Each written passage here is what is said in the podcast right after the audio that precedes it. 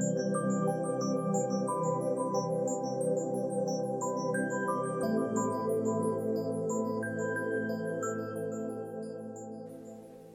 everybody.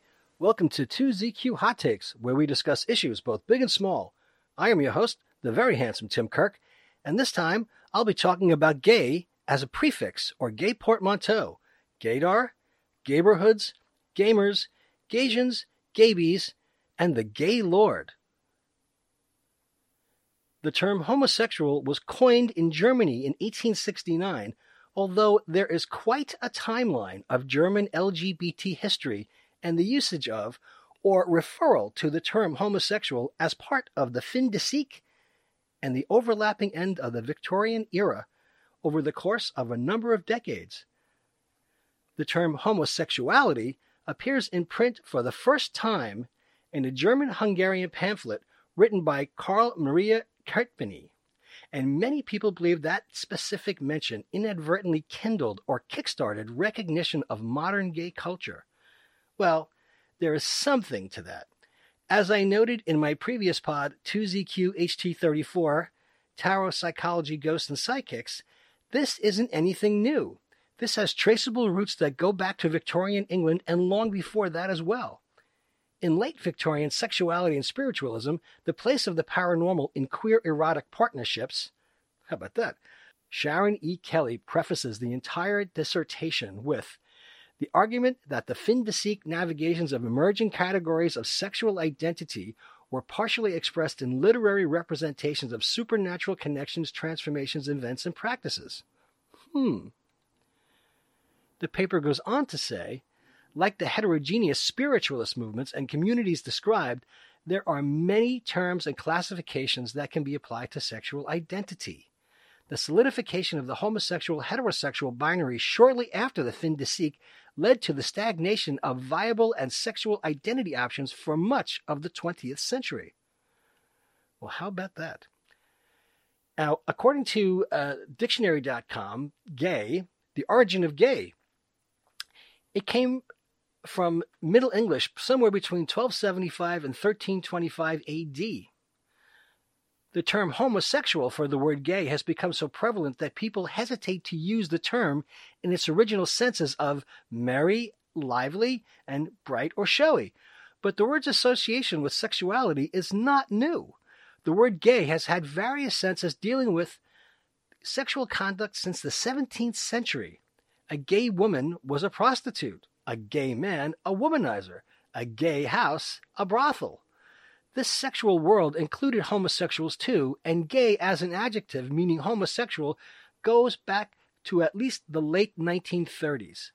After World War II, as social attitudes towards sexuality began to change, gay was applied openly by homosexuals to themselves, first as an adjective and later as a noun.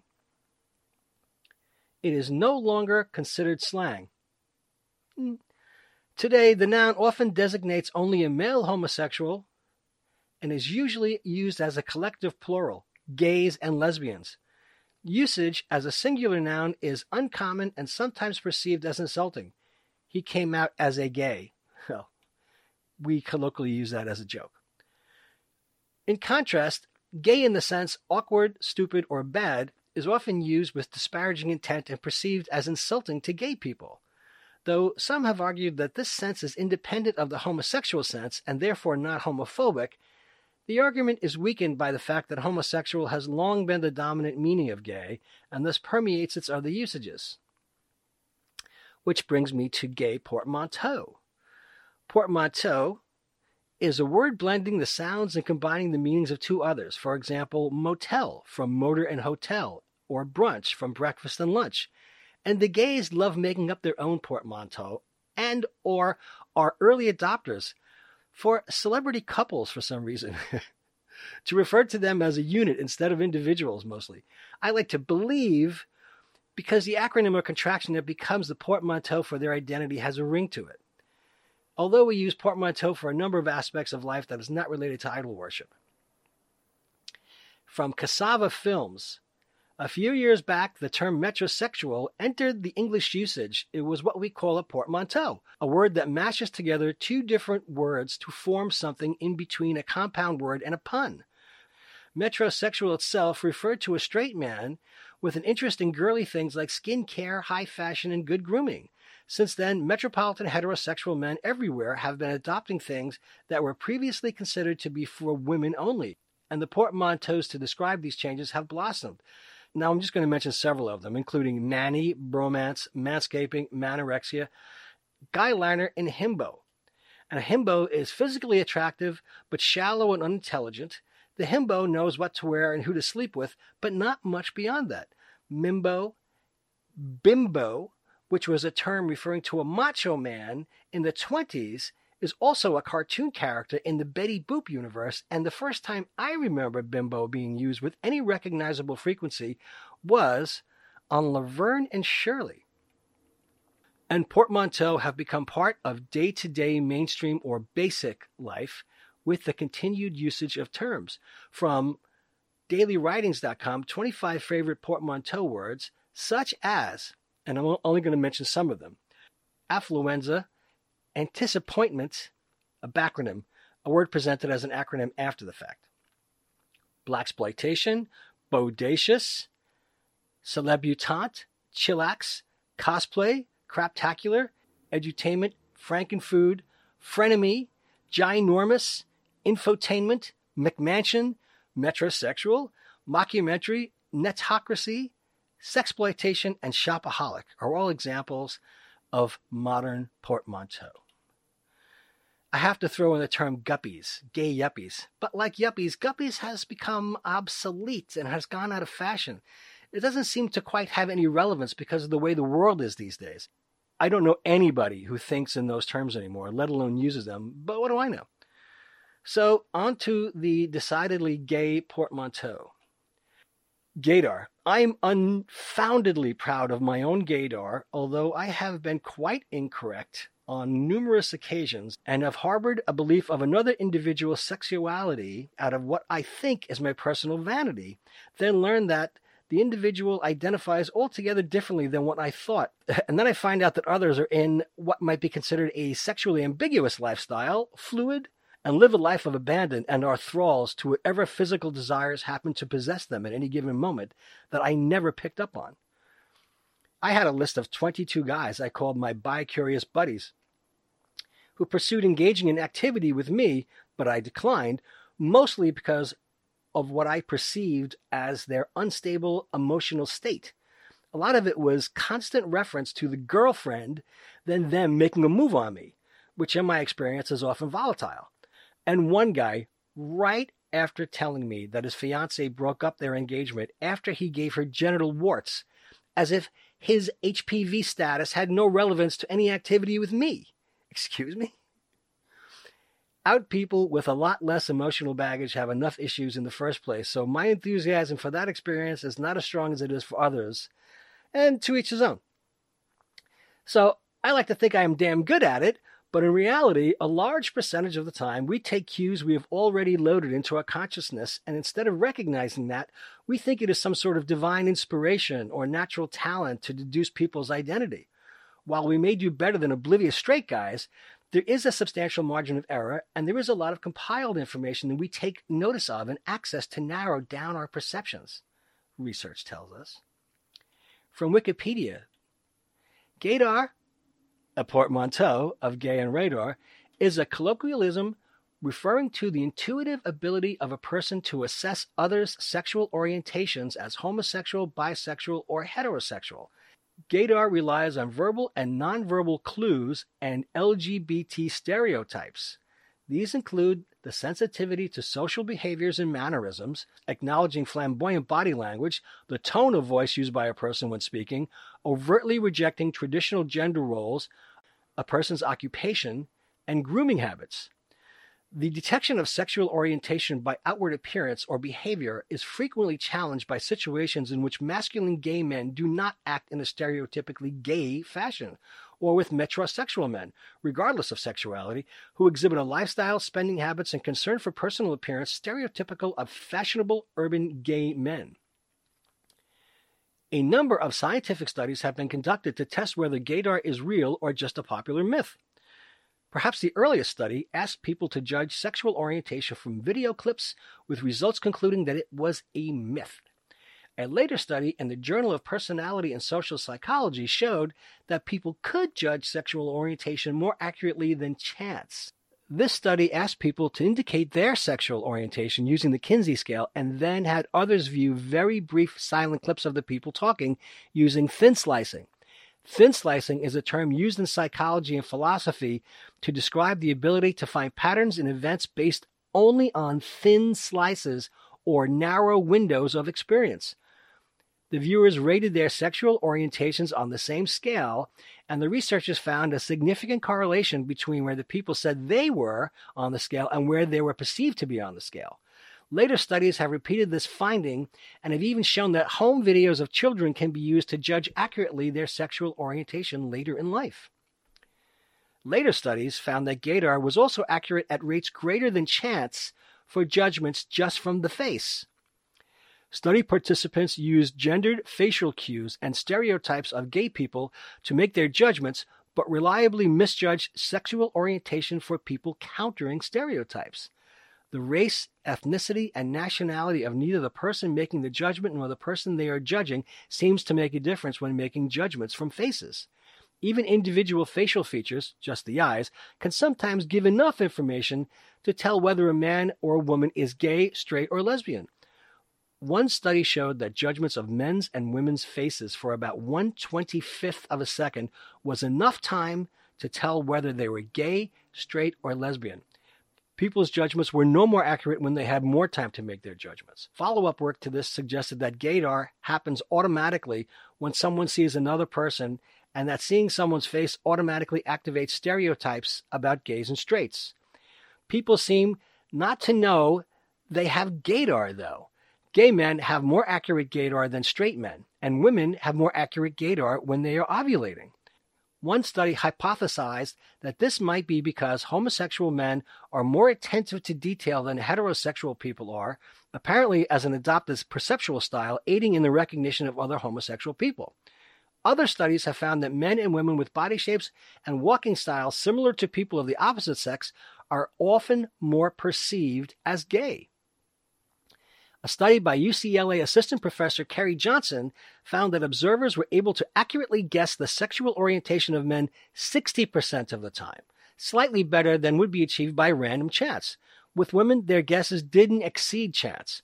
Although the study was designed to reveal information about the perception of the observer, it has been misinterpreted as conveying reliable information about the sexual orientation of the participants. Gender specific body movements are not reliably associated with a person's sexual orientation. This is true of face shape, but surprisingly not for voices, even though people think they are associated with a person's sexual orientation. A handful of studies have investigated the question of gaydar from voice. They have found that people can tell who is gay and straight from their voices, but have mostly focused on men, sometimes terming the vocal difference gay lisp. Detailed acoustic analyses have highlighted a number of factors in a person's voice that are used, one of which is the way gay and straight men pronounce S sounds. Research by William T. L. Cox and his colleagues found that gaydar is simply an alternate label for using LGBT stereotypes to infer orientation, that is, inferring that fashionable men are gay. This work points out that the scientific work reviewed that claims to demonstrate accurate gaydar falls prey to the false positive paradox also see the base rate fallacy because the alleged accuracy discounts the very low base rate of LGBT people in real populations, resulting in a scenario where the accuracy in lab studies translates to high levels of inaccuracy in the real world. In the early 2000s, an electronic device based on the Japanese Lovegetty wireless dating device was marketed as gaydar and reported on widely in the media. This was a keychain sized device which would send out a wireless signal alerting the user via vibration, beep, or flash when a similar device was within 12 meters or 40 feet. This let the user know that a like minded person was nearby. In 2017, researchers have claimed that an artificial intelligence algorithm could correctly identify sexual orientation in 81% of the tested cases for men and 74% with women, 91% and 83% respectively, when using five images of each subject just by reviewing a handful of photos of online dating profiles. In early 2018, other researchers, among which two specialists of AI working at Google, one of the two on face recognition, issued a reportedly contradicting study based on a survey of 8,000 Americans using Amazon's Mechanical Turk crowdsourcing platform. The survey yielded many traits helping to discriminate between gay and straight respondents with a series of yes no questions. These traits had actually less to do with morphology than with grooming, presentation, and lifestyle makeup, facial hair, glasses, selfie angle, etc. How about that? Now, gayborhood, another portmanteau. That was coined in Philadelphia in 1995 for the area known as Center City, as I spoke about in my pod 2ZQHT33, The Evolution of Gayborhoods. There is a lot of information about gay neighborhoods or gayborhoods. So I'm going to go over a little bit more of it because there's so much information to talk about. A gay village, also known as a gay neighborhood, gay enclave, gay venue, gay ghetto, gayto, gay district, gay town, or gayborhood, is a geographical area with generally recognized boundaries inhabited or frequented by many lesbians, gay, bisexual, and transgender people. Gay villages often contain a number of gay oriented establishments, such as gay bars and pubs, nightclubs, bathhouses, restaurants, boutiques, and bookstores. Among the most famous gay villages are New York City's Greenwich Village, Hell's Kitchen, and Chelsea, Fire Island in the Hamptons on Long Island, Boston's South End, Jamaica Plain and Provincetown, Massachusetts, Philadelphia's Gayborhood, Washington, D.C.'s DuPont Circle, Chicago's Boys Town, London's Soho, Birmingham's Gay Village, Brighton's Kemp Town, and Manchester's Canal Street, all in England, Los Angeles County's West Hollywood, as well as Barcelona Province's Sitges, Toronto's Church and Wellesley neighborhood, the Castro of San Francisco, Madrid's Chueca, Sydney's Newtown and Darlinghurst, Berlin's Schöneberg, the Gay Street in Rome, Le Marais in Paris, Greenpoint in Cape Town, Melville in Johannesburg, and Zona Rosa, Mexico City in Mexico. In North America, the following neighborhoods are also noted Asbury Park, Maplewood, Montclair, and Lambertville, all in New Jersey, Wilton Manors in Florida, Atlanta's Midtown, Montreal's Le Village, Houston's Montrose, Minneapolis Uptown, San Diego's Hillcrest, Sacramento's Lavender Heights, Alamitos Beach in Long Beach, and Seattle's Capitol Hill, along with Vancouver's Davie Street Village. The term ghetto originally referred to those places in European cities where Jews were required to live according to local law. During the 20th century, ghetto came to be used to describe the areas inhabited by a variety of groups that mainstream society deemed outside the norm including not only Jews, but poor people, LGBT people, ethnic minorities, hobos, prostitutes, and bohemians. I'm in good company. These neighborhoods, often which arise from crowded, highly dense, and often deteriorated inner city districts, are critical sites where members of gender and sexual minorities have traditionally congregated in some cities, LGBT people congregate in visibly identified neighborhoods, while in others, they are dispersed in neighborhoods which have less visibility because a liberal affirming counterculture is present. The neighborhood of Schöneberg in Berlin was the first gay neighborhood in the world, developing in the 1920s. The gentrification of gay villages may also serve to reinforce stereotypes of gays, by pushing out gay people who do not conform to the prevailing gay, white, affluent professional image, might be the guppies I mentioned previously.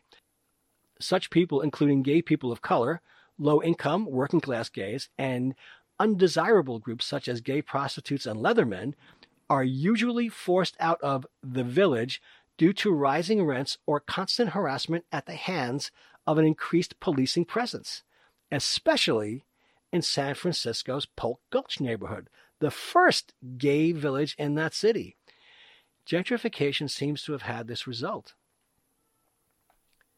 Provincetown, Massachusetts was ranked by the U.S. Census as the gayest city in America. But like the Pines or Cherry Grove or Key West, I don't necessarily consider them gayborhoods. They are destinations. And unlike neighborhoods, which have been developed and integrated in and around existing neighborhoods, even though Fire Island, the Cape and Key West are primarily straight these days, have a different appeal. And I do know that quite a lot of people who are LGBT live at these resort destinations, and that is understood. The neighborhoods are not specifically resorts, they are day to day neighborhoods, at least in my own perception. Some cities have a very well defined gay village in the heart of a larger area that also has a significant gay population. For example, Boys Town in Chicago is a very well defined gay village situated within the larger Lakeview neighborhood. Despite its large gay population and a high concentration of gay venues, the South Beach area in Miami Beach, Florida was never exclusively gay because of its popularity among straight people alike. And now I am anecdotally told that South Beach is much less popular than Fort Lauderdale or Wilton Manors. Uh, Montreal's gay village is considered one of North America's largest in population, concentration, and scope. The neighborhood of Le Marais in Paris has experienced a growing gay presence since the 1980s, as evidenced by the existence of a large gay community and many gay cafes, nightclubs, cabarets, and shops, such as one of the largest gay clubs in Europe, Le Depot. A well known gay village of Sitges is one of the richest residential areas within the area of Greater Barcelona. In Minneapolis, Minnesota, areas surrounding Loring Park, site of the LGBT Pride Festival, are regarded as a gay neighborhood, although many gay and lesbians have migrated to more residential neighborhoods such as Bryn Mawr and Whittier. In Tampa, Florida, while the gay community was traditionally spread out among several gay neighborhoods, the early 21st century has seen the creation of the Gayborhood District, which is now the center of gay and lesbian life in the Tampa Bay area and home to the majority of gay bars and dance clubs, restaurants, and service organizations. In Orlando, Florida, the gay community is centered around the neighborhoods of Thornton Park and Eola Heights. Church and Wellesley is an LGBT oriented community in Toronto. Ottawa established an LGBT friendly village along Bank Street in Centertown on November 4th, 2011. 2011, that was not even nine years ago. In some cities, such as Stockholm, Helsinki, Tel Aviv, Austin, and Copenhagen, there are no established gay villages, partly due to the differing social dynamics of those cities less social segregation within the city, but also due to earlier and greater social acceptance of the gay community within mainstream society. Brighton is considered to be the unofficial gay capital of the UK and records LGBT history in the city since the 19th century. Brighton Pride is the largest pride event in the UK, celebrated at the start of August and attracting around 160,000 people every year. The city also had the highest percentage of same sex households in the UK in 2004 and the largest number of civil partnership registrations outside of London in 2013. London's LGBT community has historically been centered around Soho since the 18th century, and Old Compton Street in particular, where bars, clubs, restaurants, cafes, shops, and theaters now line the streets. Liverpool is home to the largest LGBT population in the UK, with an estimated 94,000 LGBT people living in the city, equivalent to the LGBT population of San Francisco. Liverpool was also the scene of many significant moments in the history of the gay rights movement. How about that? It's Not just the Beatles. In 2009, a survey conducted by the University of Sao Paulo in 10 Brazilian state capitals estimated that 7.8% of Brazil's male population was gay and 2.6 were bisexual, a total of 10.4% while 4.9% of the female population was estimated to be lesbian and 1.4% bisexual, a total of 6.3%. In the city of Rio de Janeiro, 19.3% of the male population was estimated to be gay or bisexual. Among the female population of Manaus, 10.2% were estimated to be lesbian. The U.S. city with the highest gay population is New York, with an estimated 272,493 gay residents. Los Angeles is second, with 154,270, followed by Chicago with 114,449 and San Francisco with 94,234. And I don't know the exact dates on these statistics. An estimated 33 to 50% of Palm Springs, California are gay male or other parts of the LGBT community. This statistic makes them the largest percentage community in the USA. And there are various statistical breakdowns of gay populations as percentages of general population and a number of other criteria. So, neighborhoods are not only real, but they are big business. Now, onto the, the gay portmanteau of gaymer. I am utterly surprised at this. This is a bit of an eye opener to me because of the considerable amount of controversy. Gaymer and gay gamer are umbrella terms used to refer to the group of people who are identified as gay and have an active interest in video games or tabletop games, also known as gamers. Lesbian, bisexual, and transgender gamers are often categorized under this term. This demographic has been the subject of two large surveys that attracted press coverage by Jason Rockwood in 2006, who noted that the level of prejudice that gamers endure, and another one in 2009 focusing on what gamers expect of video games. A gaming convention oriented to LGBT gaming and geek culture, GaymerX, first took place on August 3rd and 4th, 2013 in San Francisco. Chris Vizzini, owner of the gaming site gaymer.org, was involved with several online communities between 2007 and 2013 in a controversy and legal dispute over the trademark of the term gaymer, which ended when Vizzini surrendered the right to the term and the trademark was canceled. In 2006, a sociological study at the University of Illinois Urbana Champaign looked at the gay gamer subgroup, focusing on the profile of a gamer and concerns they have regarding the perception of them in the gaming community and visibility of gay characters in games.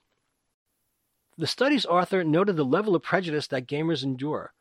Gay gamers experience a double edged sword of prejudice. The mainstream gay culture and media is not supportive of video games. Then you have the video game culture that is not supportive of gay culture.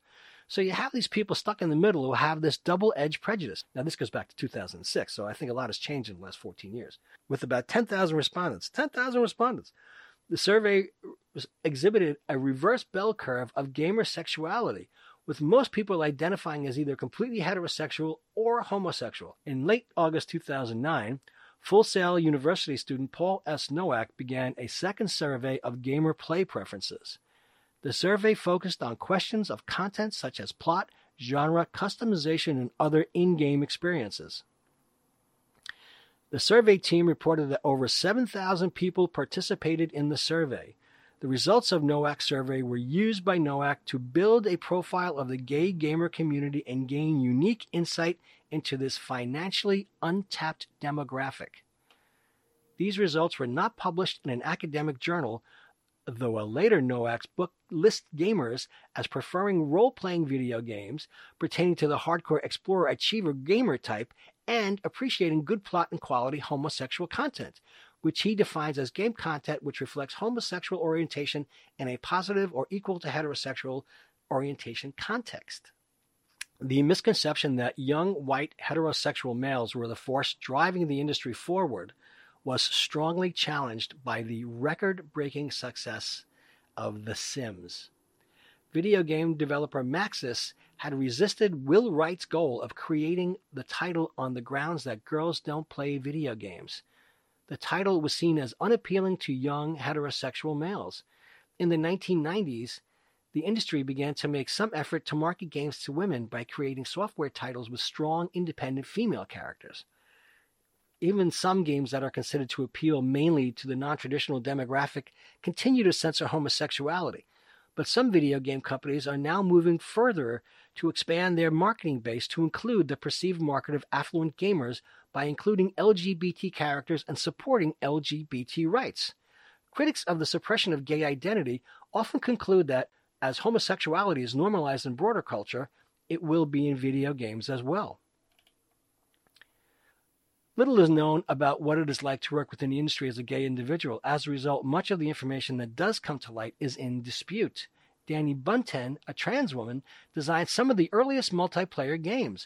In 1996, Jacques Servin, a Maxis employee, was fired when he put implied gay characters into the Simcopter game. Depending on the news source, Servin claims to have done it because he was upset at being grossly overworked at Maxis or as some type of political statement. Well known gay writer and movie director Clive Barker was involved in the creation of games Undying and Jericho. The umbrella term gaymer quickly expanded throughout the internet, which gave rise to the popular online communities which provide a safe space for LGBT gamers and the LGBT gaming culture. On July 31, 2012, a Kickstarter project was started for GaymerCon, which was later renamed to GaymerX, for a convention that billed itself as being the first gaming convention focused on LGBT geek culture.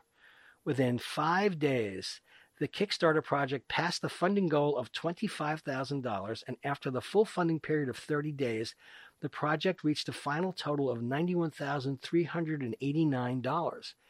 GaymerX took place on August 3rd and 4th, 2013, in San Francisco. The event has received support from Electronic Arts and this is the part that I just shake my head about. In April 2007, Chris Vizzini, owner of the gaming site Gaymer.org, sought to trademark the term gaymer with respect to online communities and obtained it in March 2008. In 2012, he sent a cease and desist letter to Reddit's Gaymers subreddit forum for alleged trademark infringement. Vizzini has been criticized by the Reddit and gaymer communities who cite examples of use from as early as 1991 and a Yahoo Group's online community with that name created in 2000. Vizzini's website was taken out of service in September 2012. He has claimed that this was due to a denial of service attack. On two occasions, Vizzini posted new threads to the Gaymers Forum explaining his position and apologizing for hurting his own people, but not for filing the trademark. On January 24, 2013, members of Reddit's Gaymers subreddit, supported by pro bono lawyers from Perkins Coie and Electronic Frontier Foundation, filed a petition at the U.S. Patent and Trademark Office to cancel Vizzini's trademark on the term on the basis that it was used with that meaning since the mid 1990s. Vizzini reinstated his intent to defend the trademark on the site's name that he started as an online community in 2003 as a way to build a positive brand from a term that had negative connotations. On June 25, 2013, it was announced that Gaymer.org was being officially closed down. On August 22, 2013, the U.S. Patent and Trademark Office officially canceled the trademark after Vizzini decided to surrender the trademark. Such drama! Now, on to Gayby. I personally know at least four men who fathered children in ostensibly heterosexual marriages, plus one who came out to his then very pregnant fiancee, and three couples who have had children after entering a committed same sex relationship. So I don't know where a Gayby falls in that, but I know that you're a Gayby if you've come into a, a, gay relationship. But if your dad is gay and he came out, does that make you a Gayby? I don't know. Uh, I think that's up to people to decide for themselves. From yourdictionary.com, Gayby. It's a noun. LGBT, the baby of a gay person or couple. Second entry is a young child with apparent homosexual continence. That is, gay face. From Urban Dictionary, Gayby, the child of a gay couple, plain and simple. Okay. Uh, okay. As many people know, my, let's say, appreciation for Asian men is well known. So when I see the listings under the term Gaysian in Urban Dictionary, I have to say that perhaps the submission criteria in Urban Dictionary might need review based on these listings under the term Gaysian. Gaysian, a homosexual Asian guy. I typed Asian in on Yahoo and obviously did not find anything related to the O'Reilly factor. Okay. Gaysian, someone who is both gay and Asian. Gaysian, a gay Asian. Why can't I meet a nice Gaysian and settle down? Gaysian, a person of Asian descent who has a sexual attraction to the same sex. A Gaysian is a gay Asian. Gaysian, a gay Asian person. And then we have Gaysian, a homosexual Asian male, often the subject of lust from gay non Asian males, particularly fat, skeevy old men who find pretty, slender, non hirsute males to be enchanting, which is reasonable. What is less reasonable is that they actually expect to get into the pants of such males. First, second generation Gaysians are often closeted due to tight knit and often conservative families. Due to Asian males tending towards the non hirsute and pretty and their slighter on average physical stature, it can also be difficult for such men to avoid being pigeonholed as twinks and or bottoms.